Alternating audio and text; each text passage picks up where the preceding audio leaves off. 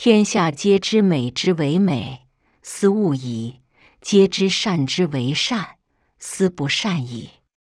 故有无相生，难易相成，长短相较，高下相倾，音声相和，前后相随。是以圣人处无为之事，行不言之教。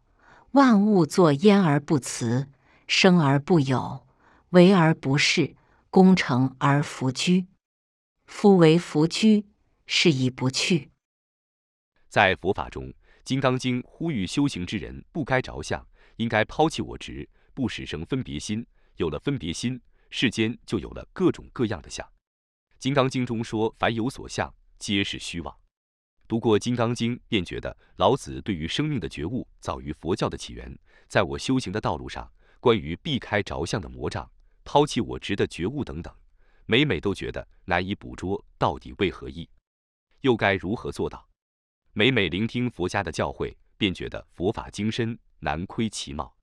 如果我们来看看《道德经》这段文字所描述的，就特别有感，相对就能理解、领悟如何抛开这相的束缚。反观，也就是所谓的分别心，虽然是感知上的事实，但是了解心是如何运作的，便更能宽容地灌顶菩提心，敲开内心对于美丑、善恶、高低的执着之时。世间原本丑成其美，恶成其善，难成其易。如果世间除去一切丑恶，何为美？何为善？是否将一切灰飞烟灭？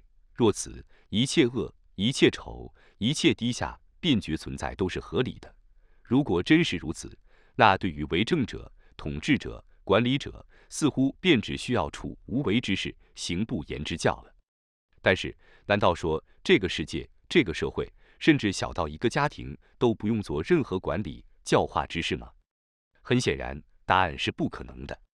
但是，是不是因为这段文章所述，致很多学校老师断章取义，给道家直接贴上无为而治的标签？以为什么都不用做就能天下大治，使很多想要一窥老子智慧究竟的人，在不得甚解的情况下望之却步，甚至还对道家思想嗤之以鼻。我什么都不做，天上就会掉馅饼，就可以治国发财吗？因此，我就是要特别来澄清一下这个误解。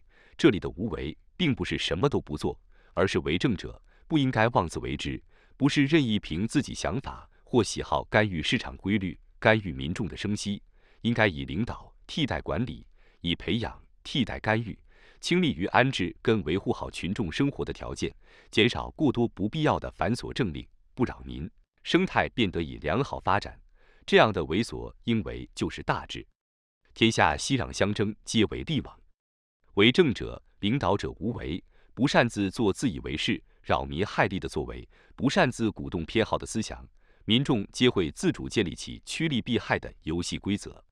如今的工商社会，每一个人或为扮演一家之长，或为人师，或为企业之主，每个人都可能是一位管理者或领导者。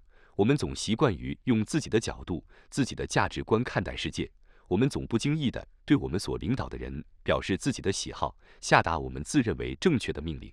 在下者投其所好，逢迎者有之。于是，我们很可能说的越多。殊不知，我们害自己害得更惨。原因很简单：作为领导者，我们所下达的命令，其责任自然由发令的人承担决策的责任。虽然下属执行者负有执行成败的责任，但是当我们过多下达不当的指令的时候，即便下属承担了失败的责任，我们已经不得不面对失败结局所应连带承受的果。在生活实务中，我们可以看看我们常见的习惯，例如。因为上级或公司自身经营压力的问题，我们今年的业绩总体需要提升百分之二十，才有可能度过这次疫情及中美贸易战的影响。如果您是总经理，这个时候您会怎么跟业务经理交代工作？一找业务经理一起来讨论，有没有什么好方法？只听业务经理怎么说。二找业务经理一起来讨论。有没有什么好方法，并给予指导意见？三、直接把怎么做想好，直接给业务经理安排任务，并布置工作。四、直接把 KPI 指标与奖惩下达给业务经理，然后等候结果处置。五、其他。在上述的情况中，或许您不担任管理职务，但是同样仍然适用于家里跟孩子互动的情况。请问，就上述状况，你会怎么选择跟处置？在上述状况下，选择二的人数是最多的，选择三的人数是第二多的。这两类比较是有为。选择一跟四的人都较少，某种情况下可能被理解作无为。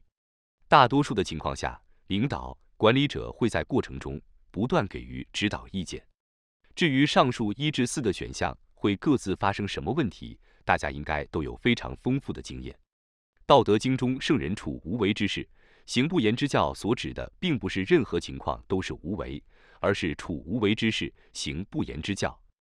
为政者应该从宏观的角度定好发展方向跟战略，并就发展过程中预测可能发生的情况，然后提前对环境关系。制度进行预备及协调，包含提前对研发评估必要的投入，做好存货、人力培训等等足够的准备。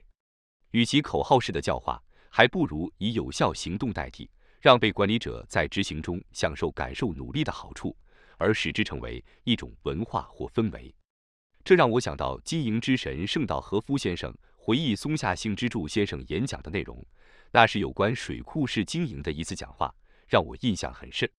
当雨季来临时，如果任由雨水全流入河里，就会泛滥，引发洪灾；但若将河水引进水库，视情况而放流管理，则不仅能防控洪水，还可以在干旱时调剂放水。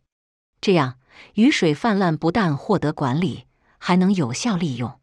所谓水库式经营，就是将治水的方法应用于经营中。幸之助先生演讲结束后，有年轻人提问：“怎样才能赚钱？”如果不叫我们具体的方法，就说这道理，我们谁都懂啊。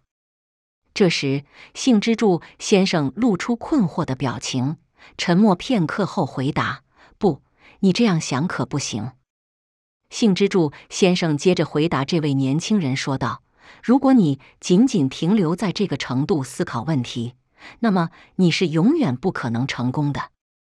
幸之助先生对经营方法给出的回答就是：你或你的经理，如果真的想成功，如果有强烈的愿望与动机，你或他们就会千方百计的去寻找具体的方法，水库就一定能建成。这是幸之助先生最终想说的，也是经营之神圣道和夫先生想要特别强调的。听完圣道和夫先生分享的，是不是听起来跟老子的无为而治有几分相似的味道？